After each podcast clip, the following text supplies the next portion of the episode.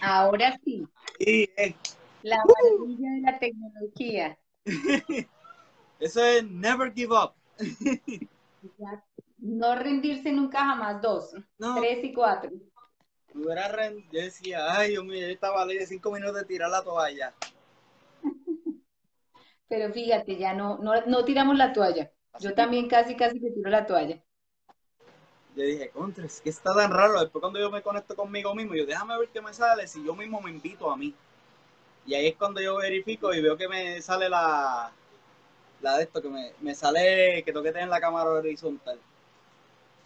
Listo, pues ya aprendimos algo más. Bueno, ya te imaginarás. Subir el volumen.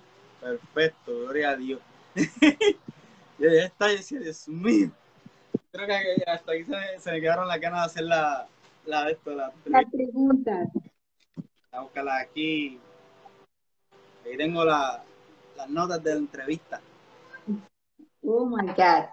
Para asustarme. Y dame, da- ya le tomé el celular. ¿Yo te discuto lo de aquel? Lo de mi celular como todo, si no encuentro de casualidad. Ok, vamos al mambo. Estoy buscando los otros los, otros audífonos de mi celular, que eran de la cámara. Estoy buscando los del celular, pero no aparecen en ningún lado. No sé qué los hice. Yo te escucho, yo te escucho perfectamente. Ah, bueno, si me escuchas bien perfecto. Ese, ese es el propósito, eso es lo que ¿Tú me me tiene preocupado. perfecto? No, ¿tú me escuchas a mí perfecto? De show. Súper.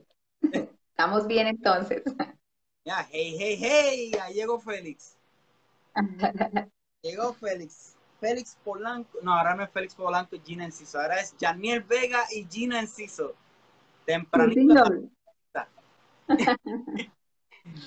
Eso, que Félix se me pone celoso. O sea, me están robando. El, este, el, ¿Cómo que se dice? Ay, Dios, cuando tú tienes como un dicho ya.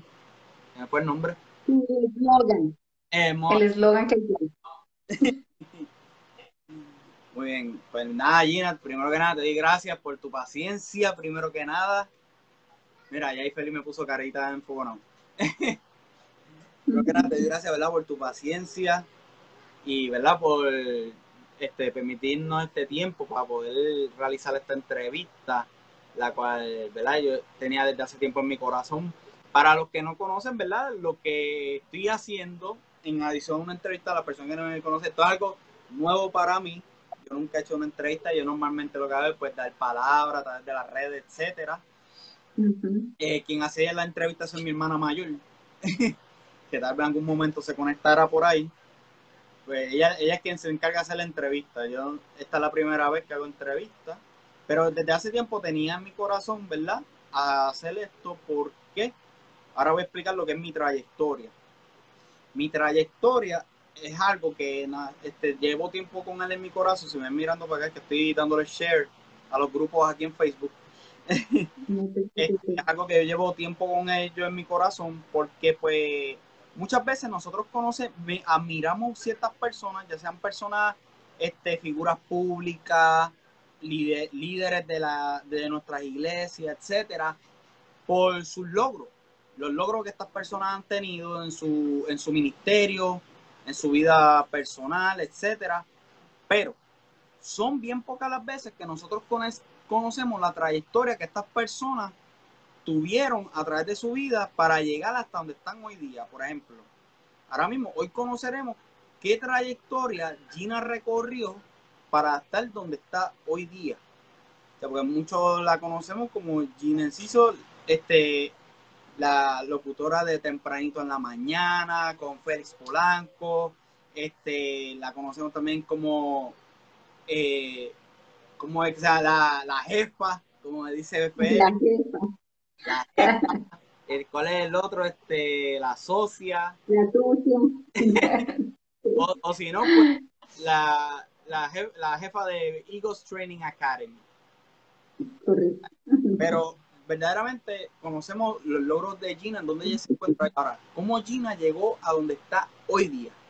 ¿Cuál fue la trayectoria que ella recorrió para llegar hasta donde está hoy día? ¿Qué, ¿Cuáles fueron sus procesos?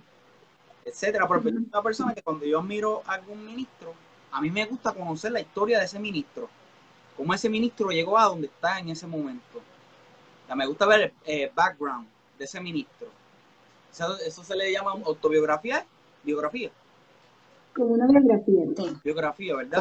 Como una biografía, sí. A mí me encanta ver la biografía de los ministros para saber dónde ellos estaban y, y cómo ellos llegaron a donde están hoy día. Eh, eh, en la descripción de la promo, eh, ya unas personas enviaron sus preguntas, pero si alguno de ustedes, ¿verdad? Se le da alguna pregunta durante esta entrevista, pues no tenga ningún temor ni, ni intimide a exponerla aquí abajo en los comentarios y Gina y yo la estaremos leyendo, ¿verdad? Para darle la mejor contestación posible. Bien, pues. Por esto. Muy bien. Ya hablé lo que es proyecto Mi Trayectoria. Ahora, vamos a ir, vamos a darle para atrás el tiempo. Háblanos, Gina, de Colombia.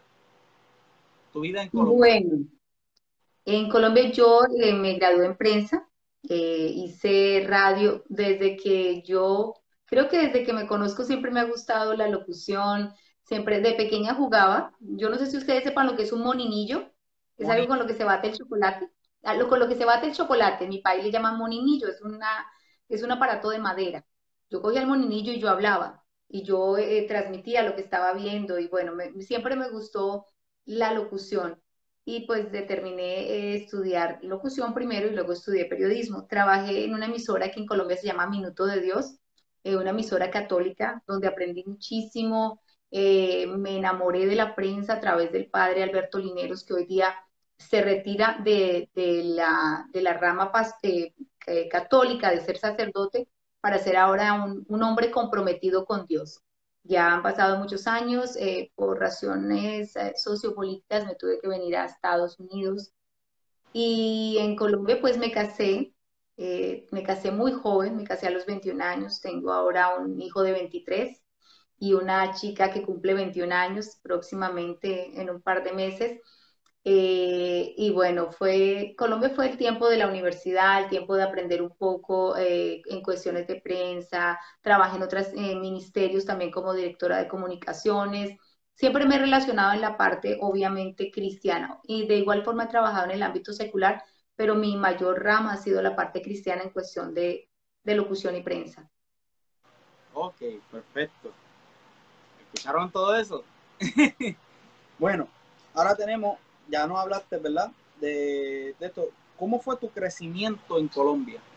Sabemos, ¿verdad? Que a través de diferentes, de la historia, que Colombia fue un país muy próspero y que pasó por muchos procesos difíciles, empezando primeramente, que eso es algo que no se puede tapar, el narcotráfico. O sea, ¿cómo fue tu crecimiento en Colombia? Bueno, yo viví en la ciudad de Bogotá, me crié y me formé en la ciudad de Bogotá. Eh, yo puedo decir que tuve una infancia y una adolescencia tranquila en lo que cabe hasta yo creo que en los 90 y algo que empezaron las bombas, que los centros comerciales se llenaban de temor, especialmente para fechas importantes, donde vimos carrobombas, de que me tumbaron un avión de una aerolínea muy popular en Colombia. Y eso siempre aqueja eh, el corazón de las personas, es un poquito complicado. Yo conocí al Señor a los 17 años y la vida te cambia, ¿no? yo entré en mi adolescencia, conocí al Señor eh, me casé, eh, obviamente, conociendo la vida del Señor. En ese tiempo estaba yendo a la universidad y como que tú dejas los temores porque sabes que Dios está contigo, aunque no deja de pasar situaciones complicadas. Pero em, tuve una muy buena experiencia, conocí el, ministerio del pastor Ricardo Rodríguez, que sé que tú admiras, un hombre poderoso de Dios, una iglesia donde se hacen milagros sobrenaturales el pastor eh, Castellanos también, estuvo en la iglesia del pastor Castellanos que tiene el famoso grupo G12, para algunos... ¿Perdón? Ese pastor, él es el pastor de la iglesia en su presencia. No, el de, el de, su presencia es, ay, se me olvidó el nombre de, su presencia, no, pero no es Castellanos. Cuando yo estaba en Colombia no había su presencia todavía, no, oh. no estaba el ministerio. Yo llevo 20 años. Perdóname. El pastor de su presencia es un judío colombiano, yo no me acuerdo, en este, se me fue el Andrés Corzón. Corzón, es verdad, sí, Corzón. Andrés, Corzón. ¿Dónde nace? Por YouTube. Sí, donde nace también Ale Rodríguez en el Ministerio de Alabanza. Bueno, Colombia ha tenido un ramillete de pastores, de eh, adoradores, de gente comprometidísima con Dios por las situaciones políticas y económicas, sociales que hemos vivido, pues nos refugiamos en Dios y esa es la idea. Entonces, sí, eh, en Colombia pasé muy, pues, los mejores años de mi juventud, mi vida. Eh, tengo muy buenos recuerdos tanto de la parte de mi vida secular como obviamente de mi vida en Cristo, de conocer lo que fue el amor de Cristo, de enamorarme de, de esa relación, ¿no? Y ya llegando aquí, pues las cosas cambian un poco. Wow. Y como tú misma dices, ahora me dice estas cosas y me dan más ganas de ir para Colombia. Llevo años. Te va a gustar, te va a gustar. ¿Verdad? Como no es secreto para para ti, este, ir a visitar la iglesia de Ricardo Rodríguez. Este, y la, en su presencia también, pues yo lo escucho a ambos mucho, a Andrés Corzón y a Ricardo Rodríguez, eh, que es pastor del Centro Mundial de Avivamiento. Dice esas cosas y como que me da mal. Necesito ir a Colombia, necesito ir a Colombia. Te voy a invitar, te voy a invitar a escuchar al pastor Frankie Rodríguez, y creo que lo has escuchado, Transformación Internacional es of the top, de verdad es Cuando Félix el pastor. no, no puede tener esa edad. En algún momento, en algún momento se me dé la oportunidad de tenerlo aquí también. A mí, seguro que sí. Muy bien. Tenemos aquí, ok, me hablaste ya de tu crecimiento. ¿Cómo fue tu movida a Estados Unidos? Por ejemplo, tú hiciste tu carrera en Colombia eh, y eso, creciste en Colombia, te criaste ahí. ¿Cómo fue ese cambio de lo que es la cultura colombiana a la cultura americana? O sea, un cambio... Brutal, como dicen ustedes. Fuertísimo, súper complicado. El idioma para mí fue terrible porque a pesar de que yo era formada en prensa, yo ya tenía mi carrera, eh, ya tenía muchas cosas, yo no hablaba inglés. Y yo llegué a una zona aquí en la Florida donde todos eran americanos. Tú ibas al supermercado y te decían good morning, yo decía, ah, o sea, como que, hey, eh, o sea, qué susto. Eh, llegamos, yo llegué aquí hace 20 años, entonces hace 20 años era más pueblito, vivo en una zona muy agradable, una zona de bendición, un lugar bellísimo, y fue, fue aterrador yo era profesional y tú sabes que aquí nos toca hacer lo que sea. Limpiar apartamentos, tirar. Yo le decía a mis amigas en la universidad, yo soy periodista, yo tiraba periódicos. Durante tres años tiré periódico. Yo le decía, no, yo seguí en mi carrera, pero ahora no lo escribo ni lo hago, ahora lo tiro y ya. Ahora tú, tú repartías lo que otros escribían, no es que tú escribías las columnas. Correcto, sí.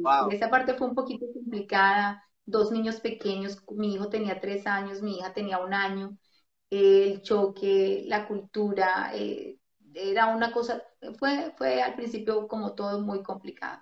Sí, que un cambio del cielo a la tierra. ¿Verdad que sí? Yo he escuchado en la radio y sé que las personas que escuchan tempranito en la mañana también lo han escuchado sobre que estuviste un tiempo trabajando, este, haciendo horóscopo. Sí, esto fue una etapa de mi vida muy interesante cuando yo me aparté del Señor, porque me aparté del Señor eh, después de que me divorcio, eh, llega una etapa en mi vida en que me enfrío espiritualmente. Eh, no, es, es mi intención ni, deberíamos hacerlo decir por los pastores, no.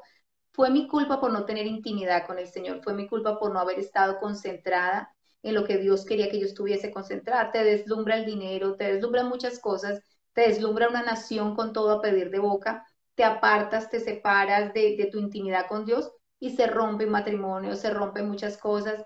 Y me voy, yo tenía aquí un trabajo, hacía bienes y raíces, hacía la parte de mortgage y pues se gana bien, tú sabes. Y vi la oportunidad de irme a California en el 2008-2009 que se cayó el mercado de las casas, de de los bienes y raíces. Y me voy a California donde me ofrecían un mejor salario, mejores ingresos. Me fui y allá me contra recontraparté porque eh, yo tenía, te dije, yo pongo la voz, o les comenté que en la radio yo pongo la voz, o en California se pone la voz en un banco de voces, y mi voz la escogen, y la persona que la escoge, pues es una mujer dedicada a la, a la adivinación, a todo lo que tiene que ver con este mundo espiritual que está en contra de lo que Dios nos ha ah, enseñado. Eh, brujería, hechicería, todo eso. Wow. Todo eso. Una botánica que se le dice, ¿verdad? Ese sitio. Eh, sí, sí, es una botánica, correcto. Sí, ella tenía como su botánica. Un consultorio tenía, todas sus cosas y la gente tenía, era muy acertada, colombiana, muy acertada, decía todo el mundo, wow. sí. Wow. Me dice, ¿verdad? Para ese tiempo estaba este, apartado, una de las preguntas era si mientras estuviste en ese trabajo este, ya conocías al Señor, pero me dice que no, que estuviste apartada, requete apartada. Yo, yo lo exacto, yo conocí al Señor, pero me aparté, dice la palabra que aún eso es más fuerte, porque tú sabes, y si te apartas, Dios te dice, ok, tú sabías de mí, ¿qué te pasó? Esa parte fue un poco complicada. Wow. Pero ahí, este, esos horóscopos que tú escribías, eso eran para el periódico, ¿verdad? Que literalmente estabas haciendo un trabajo de periodismo, pero, ¿o no? Era para... No, era para la radio. Yo los leía, yo los escribía y los leía. Oh, ok, ok. Sí, eso es bien, fuera de lo que es el periodismo. Bien aparte. Ok. Aquí está, hay varias, como te dije ahorita, hay preguntas que son mías, pero el 95% son que me las enviaron. Ok. Eh, antes de hacerle estas dos preguntas, háblanos un poquito, ¿verdad? Para que las personas vayan conociendo. Mencioné al principio lo que es Eagles Training Academy, pero, ¿verdad? Para las personas que no han escuchado tempranito en la mañana y no, no conocen, pues hablan un poquito de, eso. Bueno, básicamente eh, tempranito en la mañana se pudo crear, eh, o se pudo más bien sacar al aire porque creado estaba por financieramente tiene que sostenerse, ¿verdad? Y nosotros, junto con mi socio, que es Félix Polanco, hace, gloria a Dios, vamos a cumplir ya dos años de estar con Eagle Training Academy, que es una academia que el Estado nos permite unas licencias para poder capacitar personal para seguridad. Es una industria bellísima, una industria que Dios me permitió conocer también maravillosa. Eh, by the way, como dicen los americanos, eh, soy la primera mujer latina con una academia eh, que representa una academia de seguridad en, esta área de Florida. Gloria a Dios, sí. Wow. ¿y cómo fue que te, vino la idea ¿verdad? de hacer una academia, por ejemplo, porque tu carrera y tu especialidad era periodismo, pero ¿por qué entonces una academia este, como la Eagles Training Academy?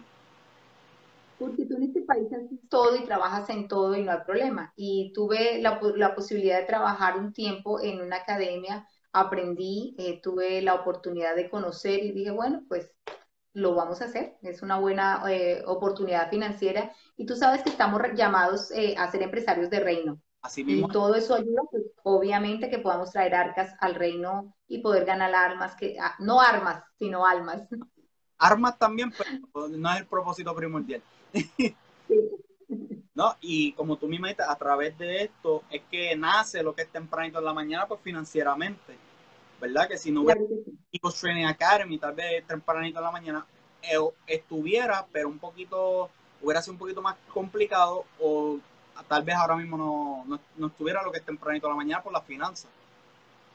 Sí, porque en todo caso, aunque hay varias cosas que Dios ha sido misericordioso y ha habido gente o hay gente que nos dona, por ejemplo, todo lo que tiene que ver con las redes, mi sostenimiento de, la, de, de Labor Radios, que así se llama el canal donde lo ponemos, pues todo eso está patrocinado por una persona que lo ha hecho por varios años. Eh, los gastos de, tú sabes, aquí en la Florida tienes que tener aire acondicionado, eh, se gasta mucha luz, equipos, cosas que, que, a la hora del día te toca pagar. Sí, así muy Ok. ¿Qué piensas sobre la situación actual del mundo? Wow. Gloria a Dios por la situación actual. Y es una bendición porque estamos viendo la anunciada de, Cristo. O sea, eh, Yeshua está a la puerta y es literal. Mm, de pronto la gente dirá, yo escucho eso hace 20 años, sí, de pronto lo escucho por otros 40 o por otros 50. Pero estamos en tiempos de que Elías, el espíritu de Elías se va a manifestar. Estamos en tiempo de que las profecías las estamos viendo y a veces es aterrador, pero es bueno para ponernos en un reloj eh, eh, del kairos de Dios, para entender qué es lo que está pasando y que, de, que en el momento en que Cristo venga tenemos que estar supremamente preparados. Eh, es, es, como te digo, de pronto, si tú lo ves en tu carne, asusta, pero si lo ves en tu espíritu, gloria a Dios, porque viene el Salvador por su iglesia nuevamente si nos decía, así me ha enseñado este Pastor Raúl, que sé que está conectado, este, eh, los años que llevo en la iglesia Máxima Alabanza, antes de ¿verdad? ir a Florida, nos ha enseñado mucho eso, de todas estas las señales, este, como de no temer, si tememos, ¿por qué tememos? Si tenemos a Cristo, y pues si, si, somos, o sea, si tenemos a Cristo y la, y la visión de Cristo, pues deberíamos tener una mejor visión este, de un punto de vista, ver las cosas en el sentido de que, ok, está ocurriendo, por ejemplo, hoy en Puerto Rico tembló. Eh, tenemos la temblores, pandemia, hambre, rumores de guerra, guerra, etcétera. Pero si lo vemos de un punto de vista espiritual, pues nos damos de cuenta que estos son señales del fin del mundo, o sea, de la venida de Cristo, mejor dicho. Señales de la venida de Cristo. Hay muchas personas que no creen en la venida de Cristo y eso es algo que se les respeta.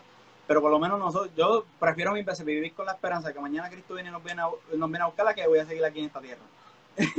Porque es una esperanza bonita que tenemos los cristianos y es no solamente una esperanza superficial, sino algo y superstición, sino que es algo también que está sustentado por la palabra. Y estamos viendo los cumplimientos de, de, de este evento al pie de la letra.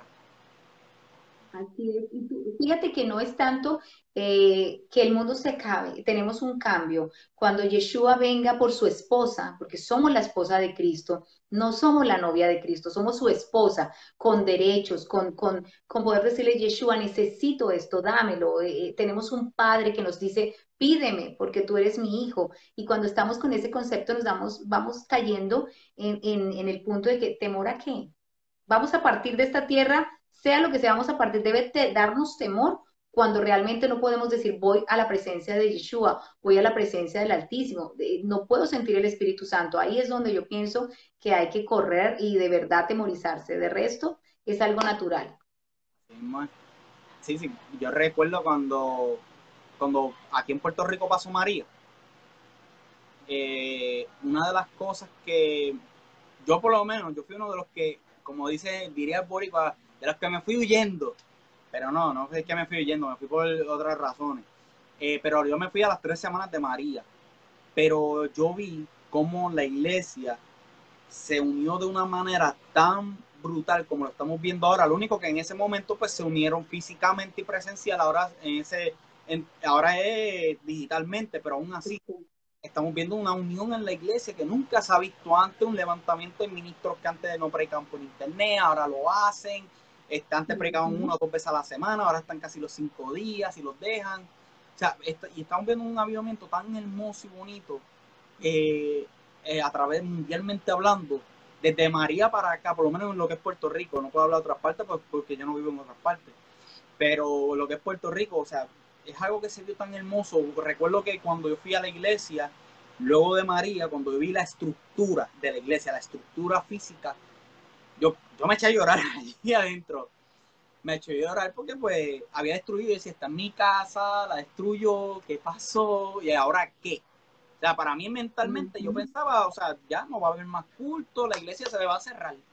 Porque pues la estructura física quedó destruida. Ok, la estructura física quedó destruida, pero es cuando la iglesia tomó más fuerza.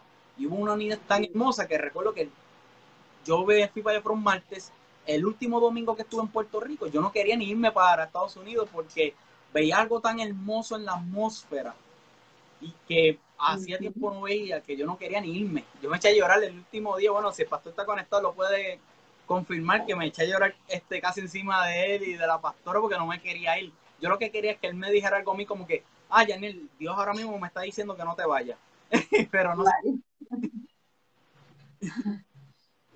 Muy bien. ¿Cuáles son tus metas para el retiro? Retiro de tu, por ejemplo, de tu labor, este, ¿cómo que se dice esa palabra? O sea, trabajo, ay, secular. Pues, trabajo secular. Secular, esa es la palabra, secular. Bueno, mis aspiraciones son, eh, o nuestras aspiraciones, porque cuento con eh, eh, Félix, que es mi socio, y hemos tenido, eh, como él siempre dice, tenemos muy buena química laboralmente y siempre nos vemos hacia los mismos proyectos, es que Dios nos abra campo para poder tener un range. Eh, les quiero explicar a las personas que están viendo que son de otros países. Es un lugar donde la gente puede ir a disparar, puedan ir a práctica de disparo. No estoy incitando a la violencia. Entiendo que en los Estados Unidos las armas son eh, para diferentes usos, no necesariamente para ir a asaltar. No, eso es para protección y también para eh, deporte. y hay mucha gente y la gente adulta lo practica, esa es una de las metas, ya cuando Dios permita que ya esté suplantado, entonces irme a viajar el mundo porque es mi sueño, conocer naciones, poder llevar el Evangelio a través de, de, tú sabes, de viajar y conocer y aparte de eso llevar a conocer lo que por gracia Dios me dio, pues por gracia dar. Muy bonito esa, aspiración, de verdad que sí. Y me encanta la idea de range, porque me encantaría estar, yo cuando vivía en Texas, yo tenía mi arma, y tengo mi aportación de arma de Texas, y yo iba a range, me encantaba. Y la disparaba un rato. Es a la mente. ok, ya hablamos de, de Eagles Training Academy. Tempranito en la mañana, ¿dónde nace esta idea y de quién? ¿Fue una idea tuya, de Félix? Bueno, yo llevo haciendo morning shows muchos años. Yo empecé aquí en la Florida haciendo un noticiero hace 10, 20 años, 19 años, haciendo un noticiero con dos eh, periodistas colombianos y por cuestiones financieras nos tocó dejarlo, pero a partir de ahí un pastor me, me cedió un espacio y me dijo que si podíamos hacer un, algo de evangelización con una psicóloga, te estoy hablando de 17, 18 años atrás, y nunca he dejado la radio. Entonces siempre mi anhelo fue eh, estar permanentemente ya en un show mío.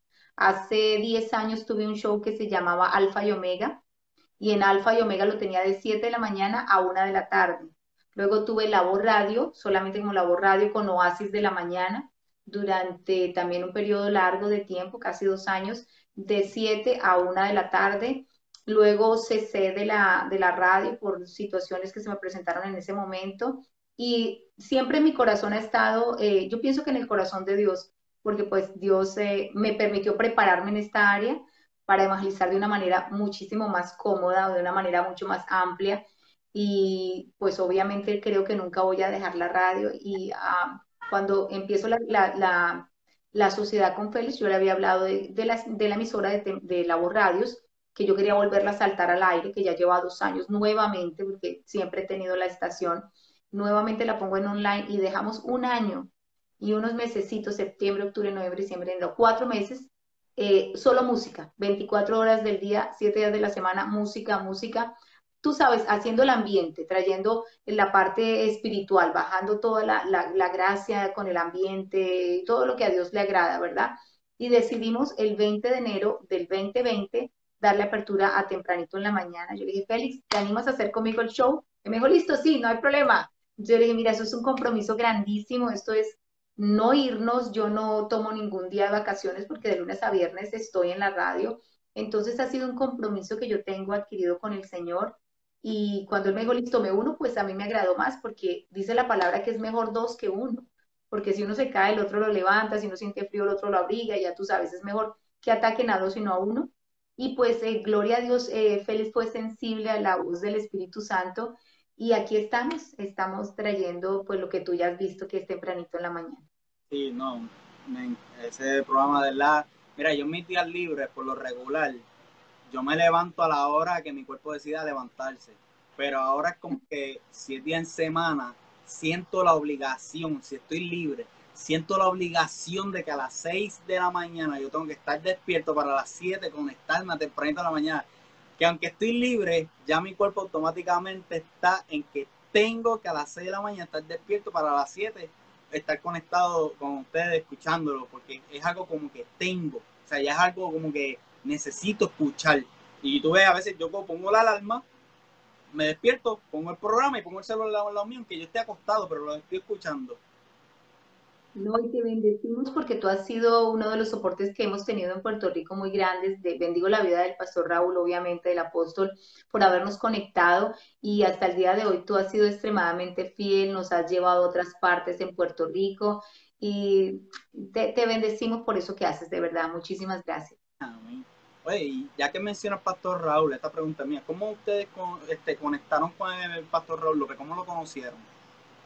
Bueno, tú sabes que en Dios eh, hay diosidencias constantemente. Alguien, no sé qué persona le dio la tarjeta de Eagles al apóstol y el apóstol me llama, llama un día a la oficina y yo por lo general contesto porque hace power a mi teléfono las llamadas de la oficina y contesto y empiezo a hablar con él y me, me, hace preguntas acerca de una de las licencias, hablamos y por alguna extraña razón que estábamos hablando, yo le dije que yo podía estar temprano porque tenía un programa, le comenté y él me dijo, ah, no, gloria a Dios, le dije, ah, usted es cristiano, me dijo, no, yo soy pastor Le dije, ah, qué bueno, pues venga algún día, no sé qué. Bueno, tratamos de hacer una cita, le dije, pues escúchenos. Y él se tomó la tarea y como dice la palabra, pesó los espíritus, nos empezó a escuchar. Eh, yo creo que le gustó mucho lo que escuchó y también es otra persona que ha estado ahí arduamente conectado con nosotros. De hecho, ha estado varias veces él y su esposa Abigail, la pastora Abigail, con nosotros. Y de ahí nació una relación muy hermosa. Y uh, tengo, voy a contestar esto por Félix, sé que para Félix el, el, apóstol es una persona muy especial en su vida y han hecho una conexión tremenda. De verdad que es una bendición el, el apóstol Raúl para nosotros. No, verdad que sí. Y él fue el que me envió el link. Yo no sabía nada del programa. Yo lo había escuchado que él lo había comentado en los lives de él. Eh, por ejemplo, cuando, se conect, cuando te conectabas tú o Félix, yo veía que él lo mencionaba que si mi, mi amigo Félix Polanco con sí. Pero no, nunca me había dado con preguntarle. Y yo sé que él hablaba que si el programa pensaba al principio, ¿verdad? Cuando él lo mencionaba, yo pensaba que era una pareja que se, que se congregaba con él encima al principio.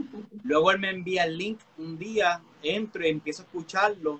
Y mientras lo estoy escuchando, me empieza a gustar lo que estoy escuchando, especialmente porque escuchaba a Félix y él dijo unos comentarios que no venía a decir por aquí, pero que me dieron mucha risa. Y yo le pregunté ¿quiénes son ellos?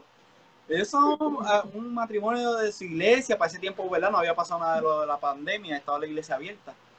Y él me, me, ahí él me explica que no, que son, ¿verdad? Unos socios de negocio que tienen este programa cristiano este, radio virtual y etcétera. Y ahí yo busco rápido, lo busco por Facebook, le envío el request y ahí yo sigo conectado y ahí, ¿verdad? La historia hasta el sol de hoy nos ha traído para la gloria de Cristo, ¿verdad? Que ha sido... Amén, amén. Félix Polanco, ¿cómo conociste a Félix Polanco? Bueno, eh, yo he tenido muchas múltiples ocupaciones laborales en este país y una de ellas eh, comenté en un momento que yo hacía mortgage y en mortgage, cuando tú haces préstamos bancarios, tú aprendes a manejar crédito. Y cuando fui a California aprendí las leyes del crédito, bueno, tomé una clasecita de cómo se manejaba el crédito, etcétera, etcétera. Y lo conocí por una compañía que trabajábamos los dos haciendo reparaciones de crédito, que de hecho tenemos nuestra propia eh, compañía de reparación de crédito. Ahora, gracias a Dios, ya nosotros tenemos aparte ya lo hacemos nosotros juntamente con un, eh, con un procesador que tenemos. Entonces ahí lo conozco y hicimos clic en los negocios y uh, pues hasta el sol de hoy estamos juntos.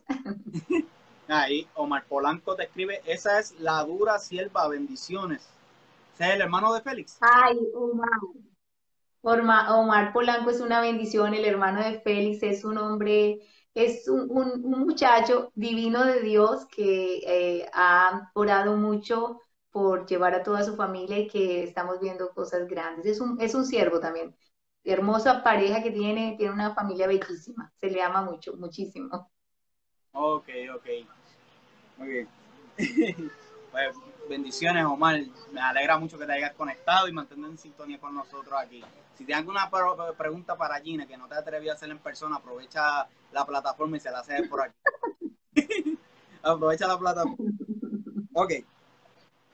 ¿Cómo fue tu experiencia al conocer a Cristo? ¿Qué, qué ocurrió y qué te llevó a tomar esa decisión? Bueno, imagínate que yo tenía 17 años, pero eh, yo creo que, que, como entre los 15 y 16, mi abuelita, nosotras salimos de viaje con mi abuela, mi hermano, mi abuelita y yo, y fuimos a un lugar de, haz de cuenta, yo soy de Bogotá y es muy frío, Bogotá hay montañas, es súper frío, y salimos fuera de la ciudad que era calientico, así como para ir a la piscina, y tú sabes, estábamos chiquitos. ¿Qué en la nevera? Y estábamos en la nevera, sí. Yo soy de la nevera. No puedo decirte que lo vi en internet o en otro lado, en series de Netflix que lo he visto, que le hice en la nevera. Yo soy de la nevera. Entonces, vamos a un lugar y a mi abuelita la viene una persona y le empieza a hablar de Cristo, le empieza a hablar de, de lo que es el amor de Dios, de eso, y entonces mi abuelita decide llevarme, pasó un tiempo, ¿no? Y decide empezar a ir conmigo a la iglesia. Y a mí me enamoró las danzas. Ah. Porque yo, yo he sido bailarina siempre, siempre bailé en el colegio, bailé aquí todo el tiempo. Esa era una de las cosas que me hace más, y bailar en el mundo también, porque me, encanta la, me encantaba la rumba, ¿cierto? Eh, entonces eh, vi cómo danzaban y eso me apasionó. Yo dije, yo quiero algún día ser como ellas. Y mira que no se me ha dado porque no he podido ser danzarina, no he podido no sé si es que no lo he puesto a, funcionar o bueno, pero eso me enamoró, ver esa pasión con la que le, le, danzaban al Señor, cómo se entregaban en esa danza, la, pues me enamoré, me pareció muy hermoso, muy bello. y es algo verdaderamente hermoso, lo digo por experiencia propia, porque yo danzo en la iglesia donde me congrego. Llevo tiempo que no danzo, ¿verdad? Por, primero por la pandemia y después fue porque llegué a Estados Unidos y tenía mucho compromiso en la iglesia que no me permitía, pero de que estoy loco que se me dé nuevamente, sí. O sea, es algo verdaderamente la adoración a Dios a través de las danzas, eh, cualquiera de las artes, danzas, cánticos, obras, etcétera, es algo, una forma de tu expresar tu adoración a Cristo tan hermosa y tan poderosa para uno mismo, verdaderamente que a otro nivel. Bueno, yo creo que yo, yo te envío un video mío danzando, ¿verdad? Por, de YouTube. yo lo vi. Yo lo vi y ahorita que, que hablamos me acordé de eso, pero sí, eso es algo apasionante. Sí, verdaderamente algo bien hermoso.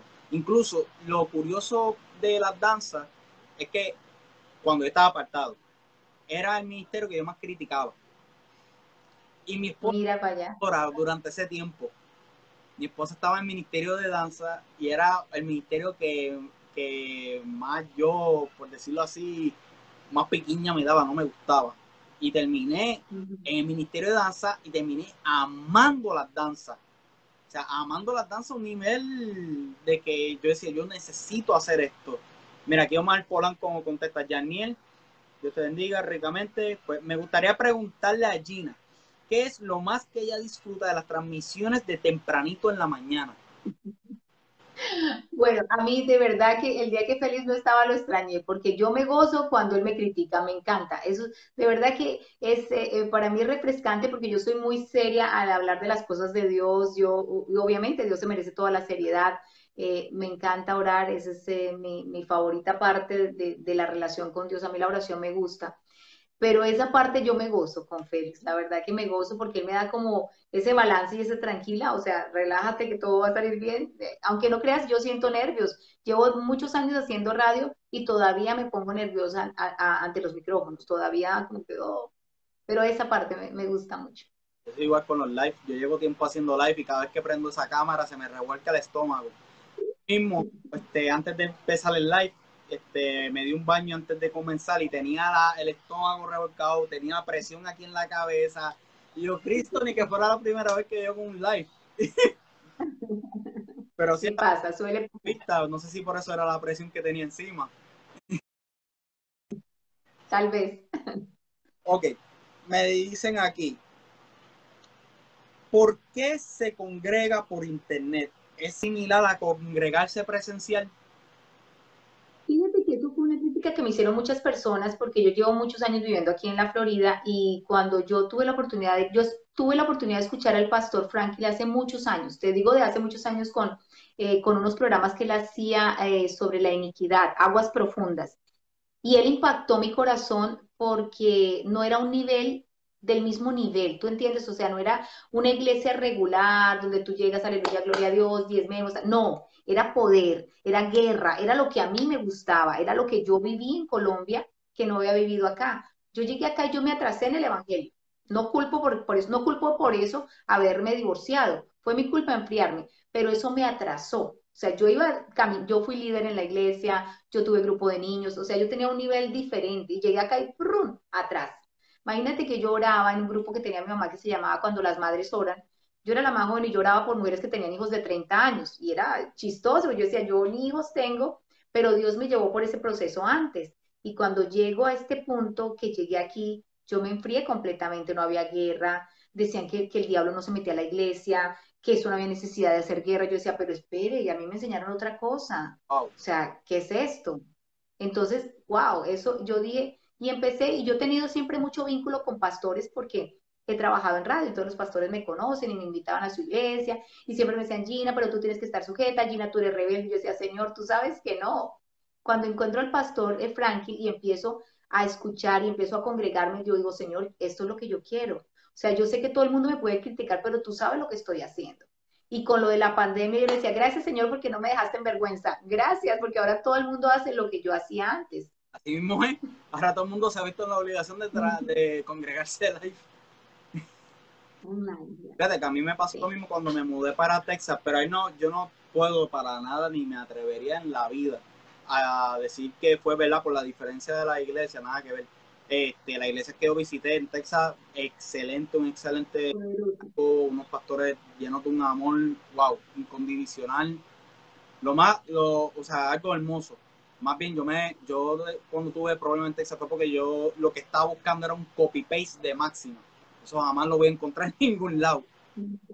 Igual que las personas que se congregan, por ejemplo, en avivamiento y se van a Estados Unidos o se congregan donde sea, cuando uno cambia de, de, iglesia, buscarle un copy-paste no va a pasar. Estaba buscando un copy-paste en Texas y por eso terminé retenido en casa un tiempo. Porque no, Mira, aquí me dice, me pregunta Félix, que te diga cómo fue tu primer live.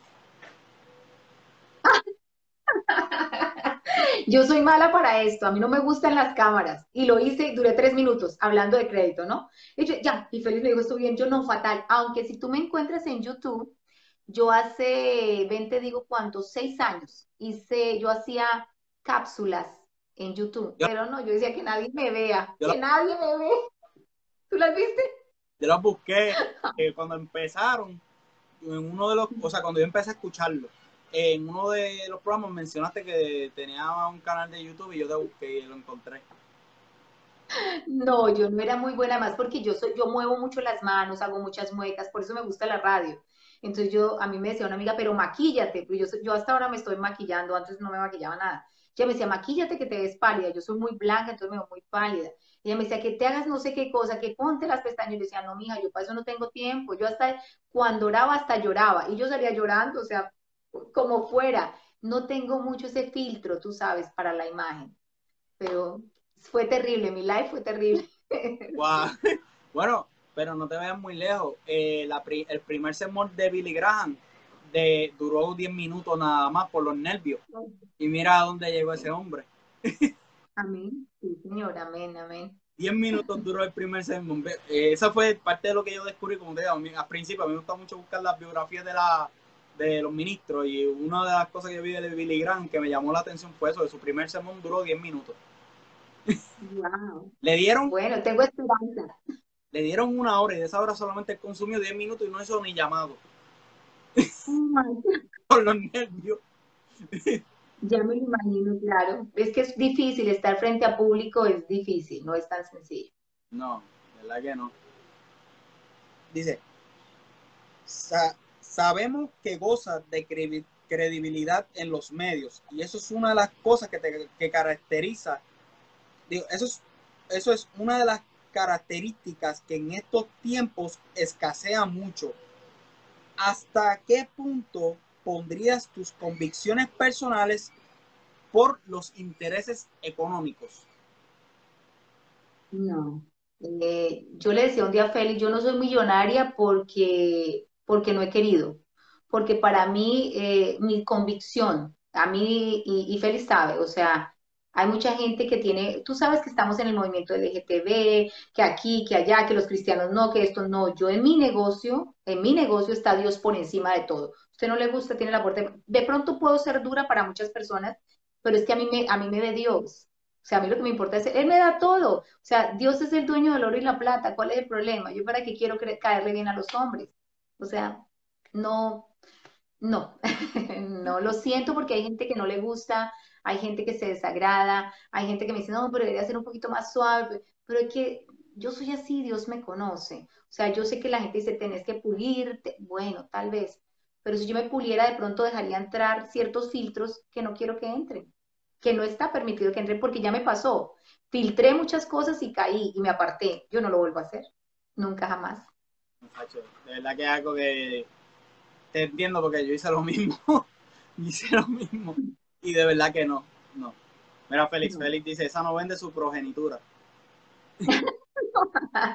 Ni por un plato de lentejas, no. de verdad que no. La recompensa financiera al momento tal vez, al momento, en el momento tal vez buena, pero la pérdida espiritual que uno tiene, ya. Yo lo hice y de verdad que no no vale la pena.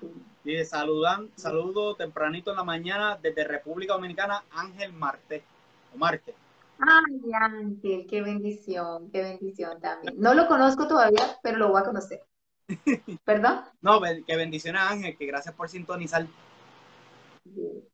Dice,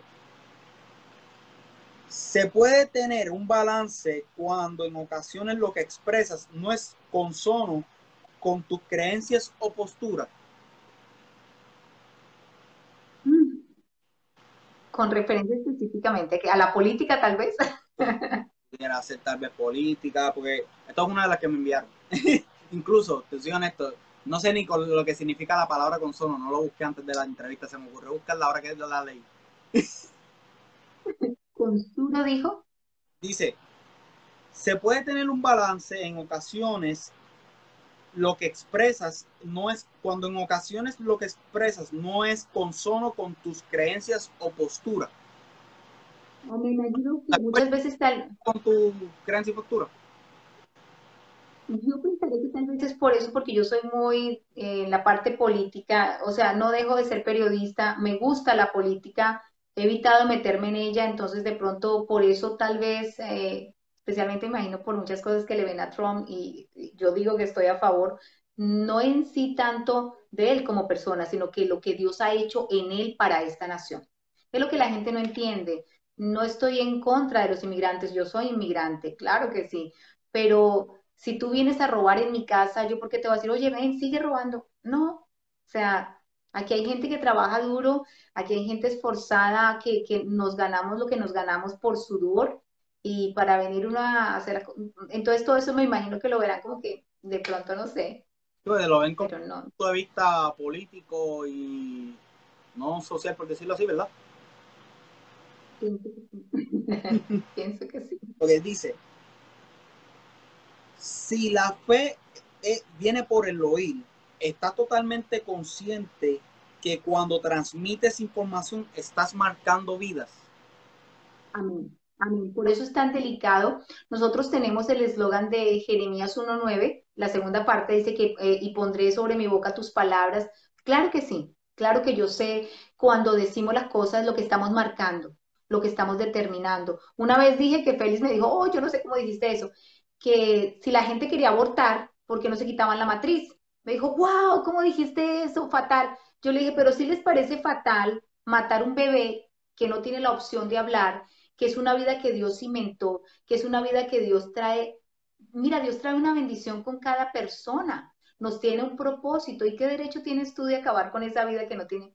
Me dice, tú dijiste algo muy fuerte. Le dije, pero es más fuerte el aborto y no lo vemos así, porque queremos decirlo políticamente correcto no lo que es correcto ante Dios.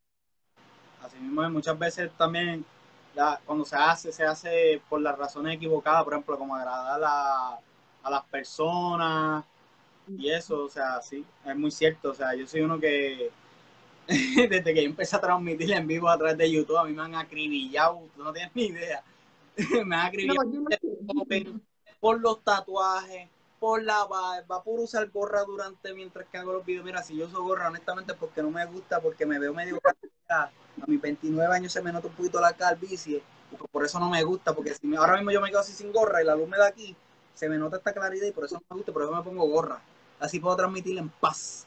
Pero eso no te hace que Dios no te no, no apruebe lo que estás haciendo. Lo de tus tatuajes, o sea, a mí ya pasó, ya está ahí, ahora eres este, eso es lo importante. Así Por eso fue que yo hice una serie en, YouTube, que los que también pueden buscar después en mi canal, yo aparezco con mi mismo nombre, Janet Vega, eh, que yo creo que yo te la envié, que es sobre la justificación libre, los justificados libres para adorar, que hablo sobre las sombras pasadas, favor inmerecido, el favor de la cruz, el regalo de la cruz, el regalo de la salvación, etcétera. Este, hablo sobre eso, o sea, que el efecto que tuvo Cristo ese sacrificio de Cristo sobre la cruz en nuestras vidas, en nuestras marcas de nuestro pasado, ya sea marcas físicas como un tatuaje o en marcas emocionales que nosotros hayamos, hayamos dejado sobre personas. O sea, el, efecto del sacrificio de, Jesucristo en la cruz fue algo que abolió todo, aboló todo eso. Pero anyway, es otro tema aparte. Mira, me escriben aquí, consono significa conformidad, semejanza, proporción, correspondencia y conformidad con otra cosa en la cual es pertinente y relativo. Este también se le dice como consonante con la misma acepción. Ok, sí, como conforme. Ok, sí, como si tú eres conforme. Ok, entendí, entendí. Sí, porque yo no sabía lo que era consuelo. Yo leí las preguntas todas antes de esto, pero no, yo tampoco te digo que no. la definición de esa palabra hasta ahora que la leí. ahora que la leí, está escrito, porque yo no busqué el significado de eso por Google. pero eso se perdona, porque yo no hago entrevista. La que hace entrevista a mi hermana que está ahí conectada. Ella es la que se no, mayor. Es la primera vez que a mí, bueno, la segunda que me entrevistan, porque por lo general yo soy la que entrevisto. Exacto, porque tú eres la periodista. Dice, ¿cómo controlas tus emociones en vivo cuando de lo que se habla te ha tocado de cerca? Oye, eso estaría que bueno que Félix estuviera en vivo. Sé que él está conectado, pero que estuviera en vivo para conectar, contestar esa pregunta. Es difícil. yo aprendí, y lo aprendí más por la parte profesional, a que cuando tú estás eh, transmitiendo, tú estás haciendo un evento, tú no eres esa persona. Tú te sales. Tus situaciones. Mi tía eh, falleció ya hace dos meses, eh, me lo mandaron en el, texto. mi tía, una de mis tías más queridas en Colombia, por una situación de un cáncer y eh, cuando me dijo eso, yo, soy de las personas que si algo me pasa ahorita, yo no reacciono con gritos, yo me quedo, ¿no? Ok, lo analizo, como que, que entro en un shock y luego lo, gracias a Dios paso eso, luego ya como que reacciono. Y durante toda la transmisión yo estaba reaccionando bien, hablando cosas bien, o sea, es algo que, que está en mí, primeramente, gracias a Dios, y segundo, aprendí con la profesión a que tú te sales de quien eres y te pones en tu posición profesional. Esta es mi parte profesional y ahorita me agarro y me pongo a llorar y me jalo los moños, todo lo que quiera, después, ahorita no. Sí, como nuestro trabajo secular, nuestro trabajo secular, las, las cosas que pasan en nuestra vida personal es algo que se tiene que quedar fuera, en el carro, por decirlo así. Porque son cosas que no podemos traer a nuestro trabajo secular. Ni, en nuestro trabajo en la obra de Cristo, porque imagínate que los pastores traeran todos sus problemas personales al altar. Eso es lo que ellos nos transmitirían si lo hicieran. Claro que es difícil, por supuesto, porque tú tienes todos los días algo, situaciones, por ejemplo, con mis hijos, en el negocio, como sea, y yo qué tal, pues, o sea, no podría funcionar, no tiene sentido, no, no estaría correcto. Escribe Jackie Resto, Gina, te admiro tanto, bendiciones. Jackie es una mujer hermosísima, una sierva de Dios también con un testimonio bellísimo. Eh, de hecho, Jackie nos ayudó eh, nos donó también, mira que es que Dios, Dios es bello, Dios pone cada persona cuando empezamos con Eagles Training, que no teníamos la web page, porque tú empiezas con lo que, con lo que tienes, que de pronto no es mucho, pero lo empiezas. Y ella fue una, y sigue siendo una bendición tremenda para nuestras vidas, para nuestras compañías. Dios te bendiga, Jackie. De verdad que sí. Jackie, te agradecemos mucho por estar en sintonía aquí en la transmisión. Este, les recuerdo, si tienen alguna pregunta para Gina, pueden escribirle en el área de comentarios, ¿verdad? aprovechen ahora, que la tienen aquí. aprovechen y hagan las preguntas ahora. Y, ¿verdad? Le exhorto también a darle compartida a la transmisión para que así otras personas puedan ver la transmisión y ser edificado y bendecido con esta, con esta entrevista, ¿verdad? De igual manera la que ustedes están siendo bendecidos. Bien, seguimos. ¿Estás consciente del poder de los medios y lo más importante que han sido para llevar mensajes de todo tipo. Por supuesto. Hay un libro que se llama Los Siete Montes, no recuerdo el autor en ese momento, y cuando yo empecé a leer ese libro y cuando estudié periodismo, yo sabía que el cuarto poder, obviamente, es la prensa. Y yo siempre he conocido, he sido consciente de el, en el monte en que estoy. Y las comunicaciones es lo que nos están abriendo una posibilidad en este momento a ganarnos esas almas que están por ahí. A ganarnos no importa la edad, porque a través de las redes a través de la radio tú capturas cualquier tipo de edades. Entonces sí sé el poder tan grande que tienen los medios, sé el poder tan maravilloso y sé lo que Dios ha puesto sobre nuestras manos o en nuestras manos para poder desarrollar un evangelio más, más eficaz, más efectivo a través de las redes. Sí, que tal vez si uno, pues, si uno se limita, pues no, literalmente uno se, se empieza a limitar por eso mismo. O sea, literalmente uno se queda estancado, no hace nada. Seguro, seguro que sí. Ok. Tienen aquí. Esta ya la hice. ¿Hasta qué punto has utilizado tu poder en los medios para que alguna información sea difundida de manera expedida por una urgencia o emergencia. Mm. Pues no. No. No, porque no, no. No, no he utilizado. Voy a, voy a empezar a utilizarlo, me gusta eso. Para difundir con mayor emergencia y urgencia. Ahí te dieron la iniciativa. Sí, me gusta. Claro, aquí uno aprende cosas nuevas. Sí. Esa es Seguro. Wow, se la pregunto, no se la pregunto, no sé cómo ella la tome. Pregúntame, ¿esa o, es, o la que me vas a preguntar? ¿Cómo es? Esa. No, esa, la que dice. Esa la que no, ok. No, sí, no. Dice, conociendo la audiencia que te sigue, habrá muchas emisoras seculares que quisieran tenerte en sus medios. ¿Te han hecho alguna oferta tan atractiva como para pensar abandonar lo que tienes hoy? Si la respuesta es sí, ¿por qué no lo hiciste? Si la respuesta es no, entonces, ¿qué pasaría? Digo, ¿qué pensarías en ese caso? Bueno, no, no me la han hecho eh, y así me la hagan, no la voy a aceptar porque es que esto no es tanto por lo que hace Gina, por darse a conocer Gina, esto es un ministerio y cuando tú tienes un ministerio, tú valoras tu ministerio, tú haces creer es un hijo, esto es un hijo que tú tienes, entonces yo no abandono los hijos, no, así uno quiera, no los puede abandonar, son tus hijos, o sea, no, son tuyos, no, es, es no, no, no. Fíjate, esa pregunta eh, me, la hice, me la enviaron para hacértela, pero yo la tenía en mente también pero de otra, de otra manera, como eso mismo, si te habían hecho algún tipo de oferta en algún momento, por ejemplo, como tu, eh, tu carrera, o sea, lo que tú te desarrollaste en tu carrera en Colombia y, y hiciste fue periodismo. Yo me hice esa pregunta también, como si en algún momento te habían hecho esa oferta eh, para una emisora secular o algo así. No, yo he trabajado, yo de hecho trabajé en emisora secular y trabajé en una emisora que se llamaba El Reventón de la Mañana. Y yo tenía que ir a discotecas y tenía, a mí me decían la madre Teresa, porque el, que de hecho todavía me hablo con el productor, me decía, es que usted es la madre Teresa, para usted todo está no sé qué, yo le decía, pero y entonces, le yo tengo, le digo, a mí déjame hacer mi trabajo, tú haces el tuyo y sin problema. pero sí he trabajado en emisoras seculares. Sí lo he hecho. Yo acá y todo queda en paz. Y tú haces tu trabajo profesional y ya. Ahí te envía Sonia González, saludos desde Tampa. Ella es la esposa de David Rivera. Ya, yo lo escucho a ustedes por tempranito. Ellos son mis padrinos. Ah, que Dios bendiga Sonia, gracias. Mis padrinos.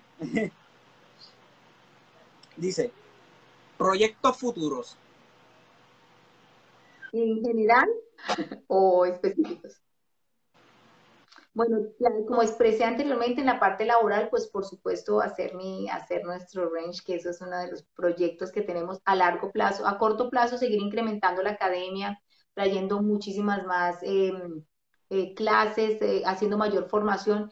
Y pues eh, en la parte ministerial me encantaría hacer unos que otros programas que se pudieran salpicar en la semana, que ese es un proyecto que espero prontamente tenerlo.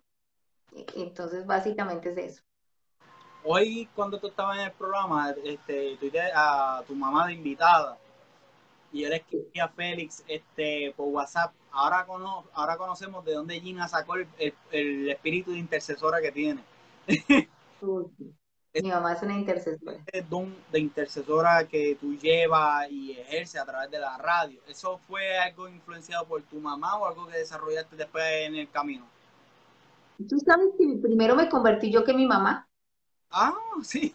Mi abuelita, y sí, entonces mi mamá estaba muy arraigada a la, religión católica. Mi mamá hablaba, o sea, con mi mamá era muy difícil hablar del papel de la Virgen. Entonces eso fue un, poquito conflictivo, pero cuando Dios toma la vida de mi mamá, pues ella se entrega de lleno y, y obviamente eh, yo pienso que Dios la ha tenido el llamado de guerra, es una mujer muy guerrera, también se levanta todos los días a las 4 de la mañana literal 4 de la mañana a guerrear por toda su casa, por sus hijos, porque somos cinco, más todos sus nietos, sus sobrinos, etcétera, sus hermanos en Colombia.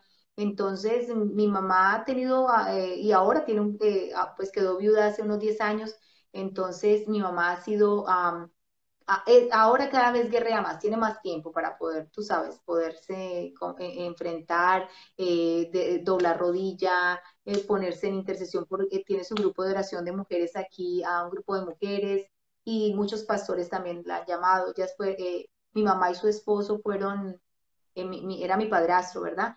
Fueron eh, formadores de líderes en las iglesias aquí, entonces tenían una ardua tarea. Entonces ahora tiene una tarea muy grande. Y ahora que tú dices eso, que mencionaste lo de orar por los que ella ora por los me encantó este tema que ella trajo, porque es muy cierto lo que ella dice. Muchas veces nos enfocamos en nuestra oración por los hijos, pero cuando mencionamos hijos, mencionamos los chiquititos. Y luego de que ellos crecen, pues nos enfocamos en los, se enfocan en los nietos y luego en los bisnietos. Pero que pierden el enfoque de los mayores. No todo el mundo, obviamente, pero sí es algo que se ve que pasa mucho. Este, eh, que, pasa, que pasa mucho en la vida de las personas que, que siempre cuando se enfocan en lograr hijos, se enfocan en lo que es nieto o hijos, pero si son chiquitos. Así como lo mío, que la nena tiene cuatro años y el nene tiene un año y medio. Pero cuando ya cuando son ya mayores, casi siempre ese enfoque se pierde. Me encantó mucho y me edificó mucho lo que ella trajo hoy. Tremendo tema, sí, la verdad que sí. Oye, esta pregunta yo la iba a obviar, pero me la enviaron un par de veces y tengo que hacértela. Muy bien. Son dos. ¿Casada o soltera y por qué? Fíjate que yo a mí no me gusta hablar de mi vida personal, eh, siempre, porque pienso que hay cosas que el enemigo está alerta, eh, quiere mirar cómo se mete, y soy soltera, divorciada, para que es cierto. ¿Por qué? Porque eh, cometí el error dos veces. Bueno, el primero fue muy joven, no es excusa, pero y en segundo me casé la segunda vez pensando que era la persona, clamándole a Dios y pues bueno, cosas pasan, ¿verdad? Entonces ahora digo, Señor, ya no voy a escoger, ya no escojo yo. Ahora tú dices, porque obviamente me quiero casar. Yo siempre digo, obvio que quiero tener ese privilegio de poder eh, es como dice la palabra fortuna en Proverbios, dice que el hombre que haya esposa haya bendición. Yo creo que es que todavía el hombre no ha hallado la bendición conmigo. entonces, entonces estoy en la espera, tú sabes, no estoy ansiosa, no busco porque no me interesa buscar, pero estoy en la espera de lo que Dios, eh, lo que Dios, y Dios pone, tú sabes, Dios, Dios, yo decía una vez en, en, en el programa de radio, yo decía, es que los hombres tienen su costillar y hay una costilla para cada costillar. Desafortunadamente yo me he metido en costillares que no eran. Ahora estoy esperando mi costillar. Mencionaste ese mismo dicho hace poco, ¿verdad? En el programa. Sí, en el programa de radio. Yo sabía, yo, espérate, eso me suena, eso me, está dando un flashback ahí. tú con el programa, ese, ese mismo refrán. sí. Pero sí. Oye, y es, y es, cierto este que muchas veces o sea, uno comete ese error. Yo, por ejemplo, yo, me, yo llevo 10 años de casado, para 11 pero yo me casé a los 18 años. Bueno, los 18, dos meses después de casarme. Wow. yo cumplí los, los, 18, sí, yo me casé sí, de 17, porque me acuerdo porque mis papás tuvieron que firmar por mí para yo poder ah. casarme. Yo tenía 17 y a los dos meses después fue que cumplí los 18. Y así bueno, lleno de retos y además cuando realmente ambos son cristianos, ambos están metidos en la voluntad de Dios, es diferente. Cuando tú te casas con una persona que no tiene yugo desigual, que no tiene, que realmente, no, muchas veces hasta el mismo yugo desigual está en la misma iglesia, porque no es como tú crees que es, o sea, el matrimonio, tú tienes que ser el costillar y esa persona tiene que ser tu costilla, así tiene que ser más nada. Así mismo es, si no, no funciona. Nunca no funciona, de verdad que no eh, algún, ¿tienes planificado en algún futuro congregarte presencialmente o te vas a mantener digital? O sea, digitalmente, no ¿cómo Sí, digitalmente, la palabra.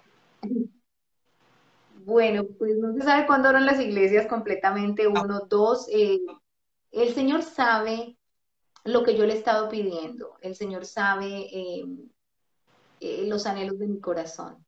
Y si eso se da, pues estaré presencialmente. Yo visito muchas iglesias y de verdad que me gusta ver a mis amigos pastores, chévere, pero Dios conoce mi corazón.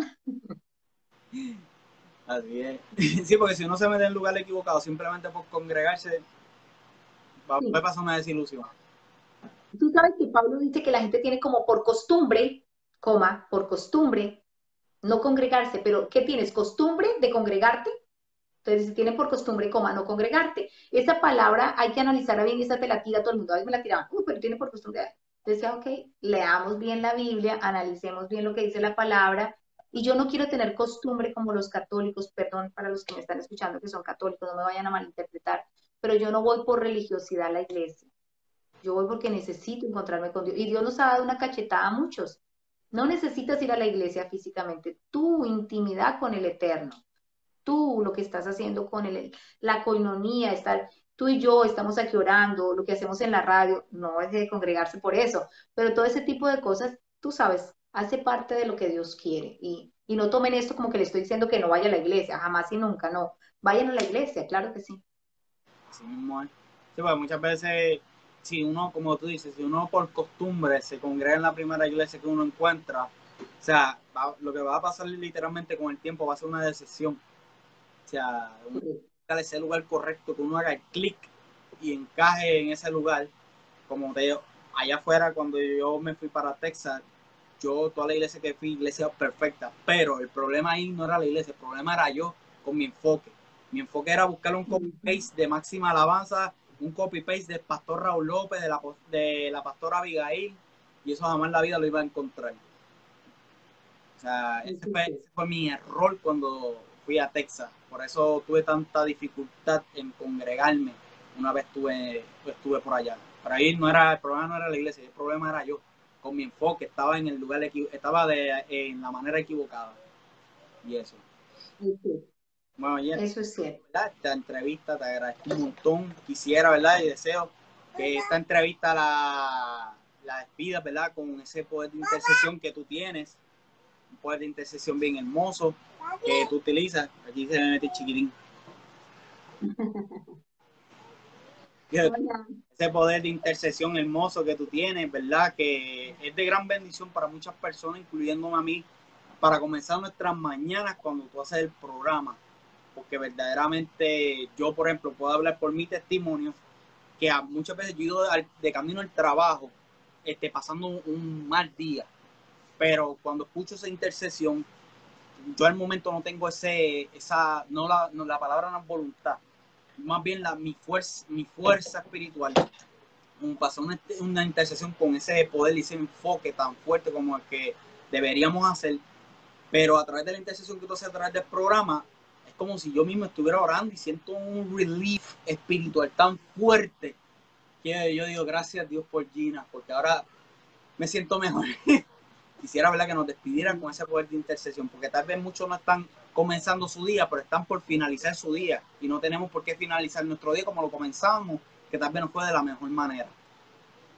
Claro que sí, eh, también antes de eso quiero darte las gracias, para mí es un honor que tú hayas hecho esto, de verdad que a veces la gente cambia la perspectiva cuando ve una entrevista, escucha cosas distintas, alcanza a quitarse ciertos eh, paradigmas que tiene de la persona y gracias. A veces es, es más, yo pienso que es muy fuerte, no pienso, estoy segura, ser intercesor es fuerte, eh, hay que estar cada vez más agarrados de Dios, vienen pruebas más duras, vienen dedos que te señalan más, pero gloria a Dios que el nombre de nosotros es conocido en el infierno, para que no nos ataquen tan duro.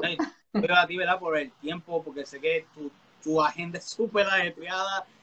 Eh, yo, o sea, yo hablo con Félix y Félix me habla de la agenda de usted y yo, wow, como yo pueden yo me quejo de mi agenda, pero la de ustedes está, ¿verdad? Y yo decía, cuando el día que yo te tiré la pregunta para la entrevista, yo decía, se la voy a tirar por fe, que a ver si me dice que sí, pero lo más probable es que no, porque o sea, su, su, agenda está bien apretada. Cuando veo que me dijiste que sí, yo, ese, ese, ese sí tengo que aprovecharlo.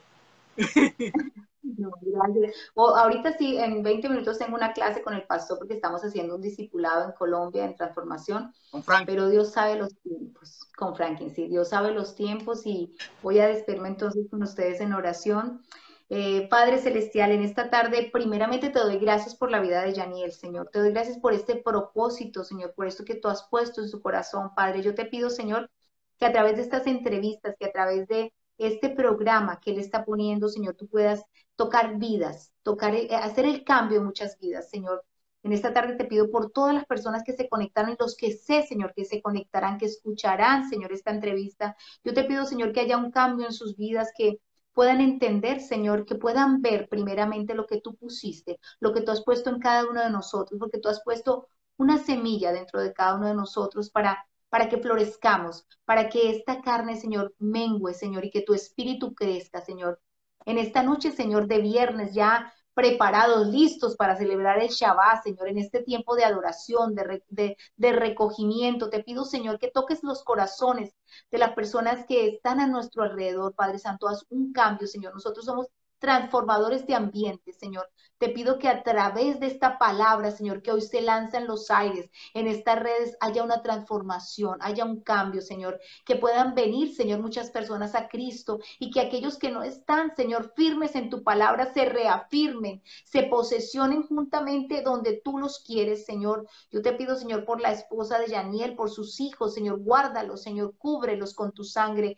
Guárdalos, Señor, de todas las acechanzas, Señor, del enemigo, Padre, porque tú dices que tienes cuidado de tus hijos, Señor, y que nos guardas y nos proteges y que bajo tus alas estamos, Señor. Gracias por la vida del apóstol que fue el que nos conectó, Señor, guárdalo también en el hueco de tu mano, Señor. Sigue bendiciendo ese ministerio, sigue ensanchando ese territorio, Señor. Y para todos los que tienen un anhelo y un deseo en su corazón, Padre, yo te pido, Señor, que cumpla, Señor, conforme a tu voluntad, los anhelos de nuestro corazón.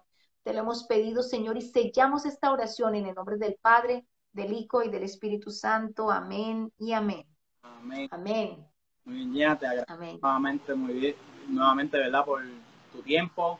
Eh, las personas esta entrevista va a estar en mi canal de YouTube. Pueden conseguirme como Yaniel Vega. Aparece una foto bien bonita mía así. en la foto de, de, de perfil de YouTube o pueden conseguirla a través de fanpage. Ahí, sé que hay personas viéndola a través del fanpage. Si no la estás viendo a través de fanpage, te invito a darle like para que puedas ver el contenido de la misma y recibir notificaciones cada vez que suba nuevo contenido. Eh, algo como Yaniel Vega García, Raya, videos, y ahí puedes verla, también ver no solamente este video, sino más contenido y videos que vendrán para el futuro. Ya que pronto puede ser que por aquí también voy a tener a Félix Polanco, voy a tener también al, apóstol Raúl López también, ¿verdad? Para bendecir nuestras vidas y más personas, ¿verdad? Eh, esto es un proyecto nuevo, esto yo nunca lo he hecho, esto fue algo que este, el Señor puso en mi corazón de un tiempo para acá y gracias a Dios se me ha dado y te dan como la primogénita de, este, de esta nueva sección de mi trayectoria. Gracias. Gracias, que Dios te bendiga y bendigo tu proyecto. Y te voy a tener que dejar porque ya me mandaron la señal que vamos a clase. Ah, Pero que el Señor te bendiga grandemente. Gracias, Gina. Muchas gracias. Dios te bendiga mucho. Amén. Gracias, Dios.